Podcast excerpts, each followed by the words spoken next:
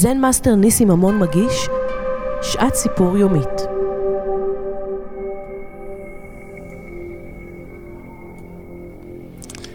שעת סיפור. הסיפור היום שהייתי רוצה לספר לכם זה סיפור אמיתי מקוריאה ששמעתי על uh, איש אחד שהוא היה שופט. זה היה בתקופה שיפן שלטה בקוריאה. וכל המערכות הממשלתיות והמשפטיות היו כפופות לחוק היפני. והוא היה שופט קוריאני, איש נשוי עם שלושה ילדים. ויום אחד הביאו לפניו בחור צעיר שנתפס והוא הואשם במרד נגד השלטון. מצד אחד, בהתאם לתפקידו, היה עליו לגזור גזר דין מוות, לשפוט אותו בחומרה. מצד שני, הוא לא יכול היה לעשות זאת, כי הבחור הצעיר היה בעצם לוחם חופש, וכקוריאני הוא הסכים איתו ותמך בו. השופט היה במלכוד בלתי אפשרי. אם הוא ילך לפי הצדק, החוק, הערכים של נאמנות שהם מאוד חשובים במזרח, הוא חייב לדון אותו למיטה. אבל אם הוא ילך עם ליבו, הוא לא יוכל לעשות זאת, הוא אמר, איך אני אחיה עם עצמי כל חיי? שעשיתי דבר שאני לא מסכים לו, איך אני אסלח לעצמי? שלושה ימים הוא לא הצליח להירדם השופט. מה לעשות? כל דרך שהוא יפנה בה תהיה נוראית. הפתרון שהוא מצא, הוא השאיר פתק לאשתו. אמר, אני חייב ללכת. הוא לקח תיק עם כמה דברים, והוא נעלם. הוא לא באמת נעלם, הוא ירד דרומה, לדרום קוריאה, למנזר שקוראים לו סודוקסה. ובסודוקסה הוא ביקש להתקבל, והוא לא סיפר שום דבר על עצמו. הוא לא אמר שהוא שופט, הוא לא אמר כלום. במנזר צחקו עליו קצת, הצעירים, כי הוא הגיע בגיל מבוגר. וקראו לו paperweight, משקולת נייר. כי במדיטציה, כשהוא היה יושב, הוא היה יושב כמו משקולת של נייר. צחקו עליו כי חשבו שהוא בחובות, שהוא בורח מנושים, שהוא מסתיר דברים, שהוא סוג של לוזר.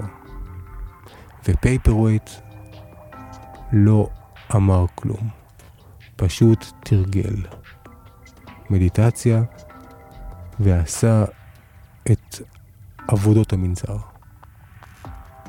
בעיקר לטאטא את השבילים.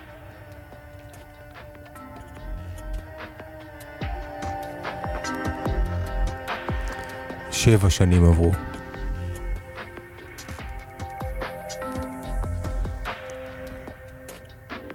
שבע שנים. ויום אחד מגיע לבקר את ראש המנזר אורח מסיאול הבירה. והם יושבים בחדר של ראש המנזר ומשוחחים. והאורח אומר, אתה יודע, כשנכנסתי לכאן, ראיתי איש אחד שמאוד מזכיר לי מישהו שהיה שופט ונעלם לפני שנים רבות. יכול להיות שזה הוא? וראש המנזר אמר, מי? הוא הצביע לו בחוץ. Paperweight? לא יכול להיות. לא יכול להיות. והמשיכו בשיחה, אבל אחר כך האורח אמר, רגע, הוא מאוד מאוד דומה לו. אולי הוא אחיו. בואו נשאל אותו. נקרא לו לכאן. וראש המנזר מוציא את הראש מהחלון וצועק. פייפר ווייט, בוא רגע. בוא רגע. יש כאן איזה איש אחד שאומר שאתה מזכיר איזה מישהו שהיה שופט. תגיד לו שזה לא אתה ותחזור לטאטא את השבילים. ופפר ווייט אמר, השפיל מבטו ואמר כן זה אני. ואז אמרו לו בוא, שב, ספר את סיפורך. והוא סיפר את הסיפור.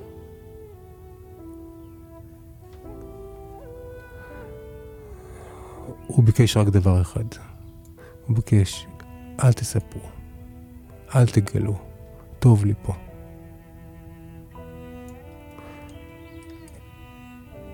אבל סודות, כדרכם של סודות, קשה לשמור על סוד. והאורח חזר לסיאול, וסיפר את מי שהוא פגש. ולא עבר זמן רב, ואשתו מגיעה עם הילדים למנזר. ו... והיה מרגש מאוד. מאותו היום, והוא ביקש להישאר. הוא אמר, טוב לי פה, אני רוצה עוד להמשיך. ומאז הפסיקו לקרוא לו Paperweight, וקראו לו The Judge. שלוש שנים עברו נוספות,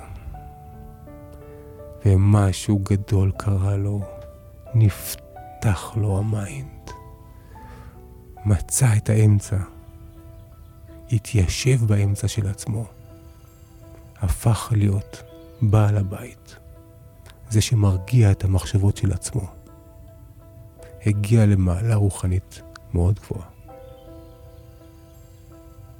הסיפור אמיתי. והשופט, כשהוא היה בגיל 70, הוא נבחר להיות ראש המסדר הבודהיסטי של קוריאה. ונדיר הדבר שממנים לראש המסדר, הרב הראשי, מישהו שהגיע בגיל מאוחר, בדרך כלל נזירים, מצטרפים למנזר בסביבות גיל ה-20.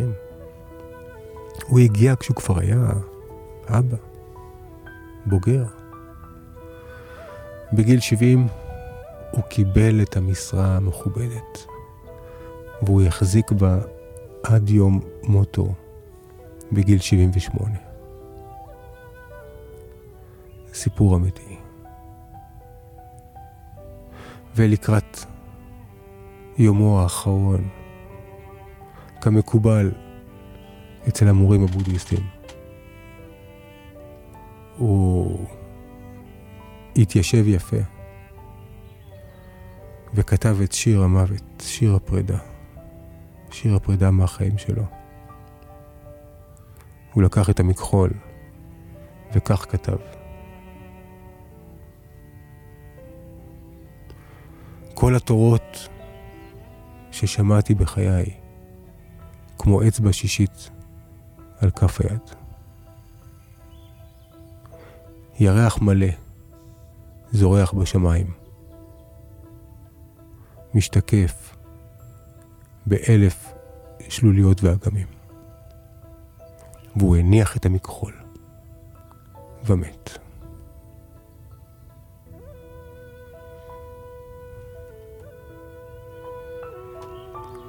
כל התורות ששמעתי בחיי מיותרות כמו אצבע שישית בכף היד. ירח מלא זורח בשמיים. ירח כאלגוריה לאמת. ירח מלא משתקף באלף שלוליות ואגמים. בכל אחד מאיתנו.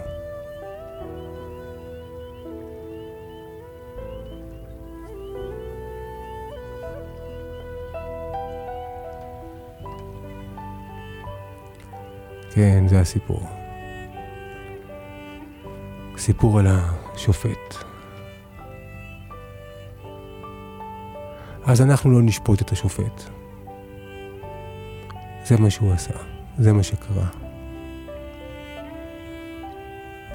עזב את המשרה, עזב את הבית, עזב את המשפחה. מתוך מצוקה גדולה. מתוך ערכים.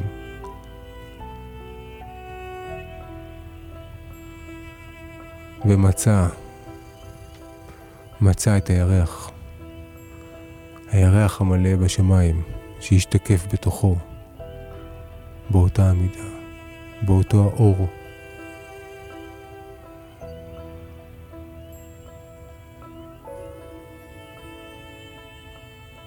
השופט.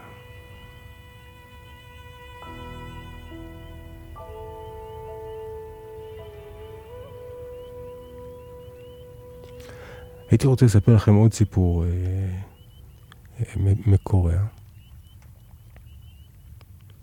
תראו, אני אספר ותגידו מה דעתכם.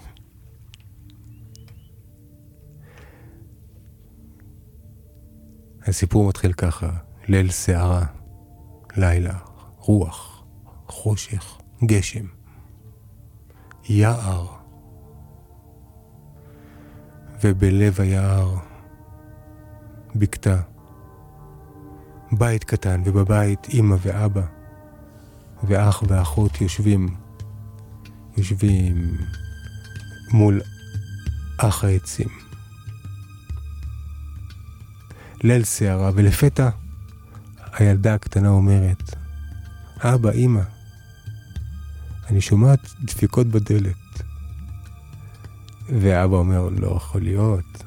בשעה כזו, בסופה שכזו, זה בטח אה, ענפים שנטרקים בבית, מבחוץ. ענפים שנטרקים ברוח. אבל לא עברו כמה רגעים והילדה אומרת שוב, אמא, אבא, אני שומעת מישהו בחוץ דופק בדלת והם ניגשים ופותחים את הדלת, כאבא ואחריו אשתו והאח והאחות. פותחים את הדלת ורואים בחוץ, רטובה עד לשד עצמותיה, אישה יפה בשמלה לבנה. אישה מקסימה וכולה אה, רטובה מהגשם, הם אומרים לה, מי את? והיא אומרת, אני אלת השפע. והם אומרים לה, בואי, בואי תיכנסי. בואי תיכנסי. מושיבים אותה מול אש, מנגבים לה במגבת, מגישים לה תה. והכל כל כך מקסים, והילדה הקטנה אומרת, אבא, אמא, אני שומעת קולות שמישהו דופק בדלת. והאבא אומר, לא יכול להיות, בשעה כזו, בסופה, בלילה. זה בטח אה, ענפים שנטרקים בסערה. והילדה אומרת, לא, אני שומעת דפיקות בדלת והם ניגשים. ופותחים את הדלת, ובחוץ עומדת אישה בשמלה שחורה, וכולה כעורה, עם ציפורניים שחורות, ושיניים שחורות, ושיער סתור, ו... אבא שואל אותה, מי את? והיא אומרת, אני אילת, ביש המזל, אילת הנאחס. ואבא שואל אותה, ומה את רוצה?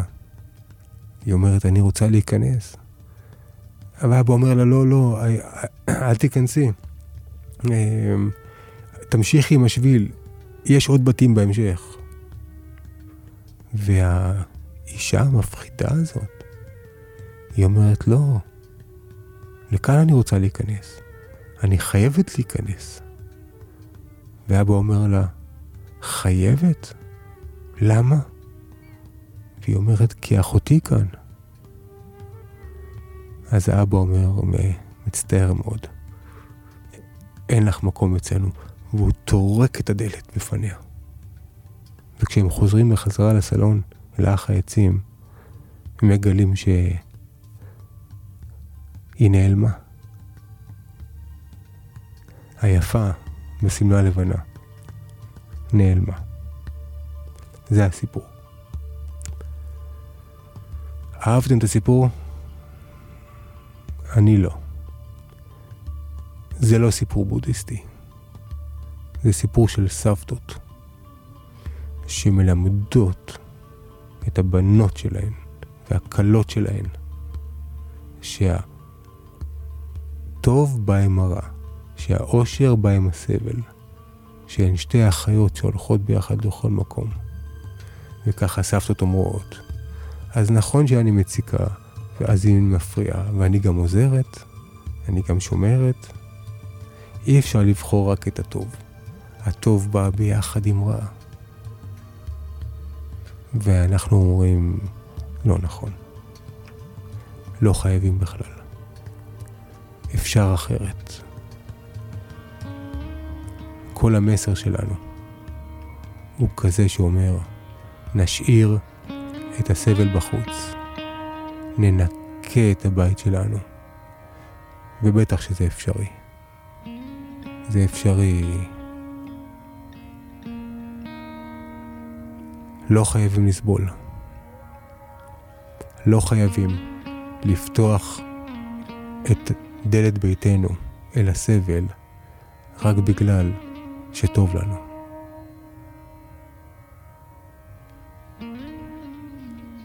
האלה, האלה הטובה, אלת השפע, תישארי, ותביאי לנו שפע של אור ואהבה, ונחת ויופי.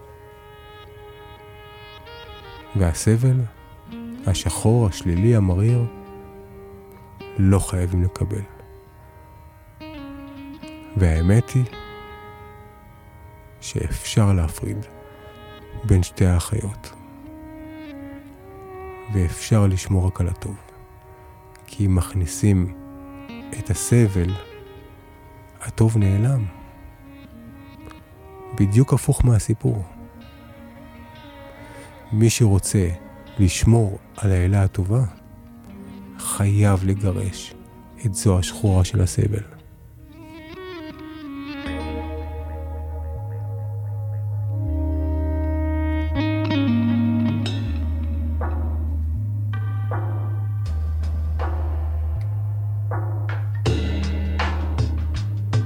כן. להפריד. בטח להפריד. אסור לסבול. אסור לסבול אם לא חייבים.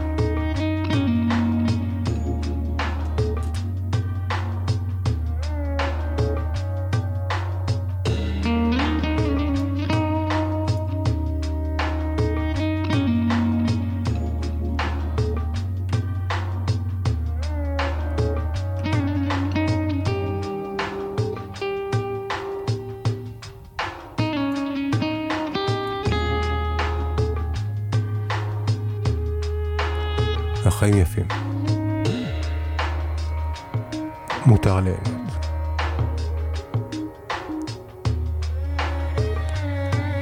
הלאה הסבל. שהסבל ילך אל מי שפותח לו את הדלת. לא אצלנו.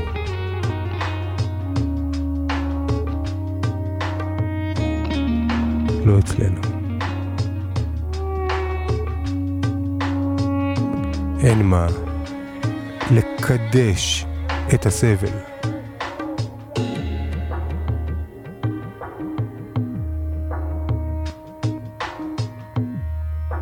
אסור לסבול, אם לא חייבים.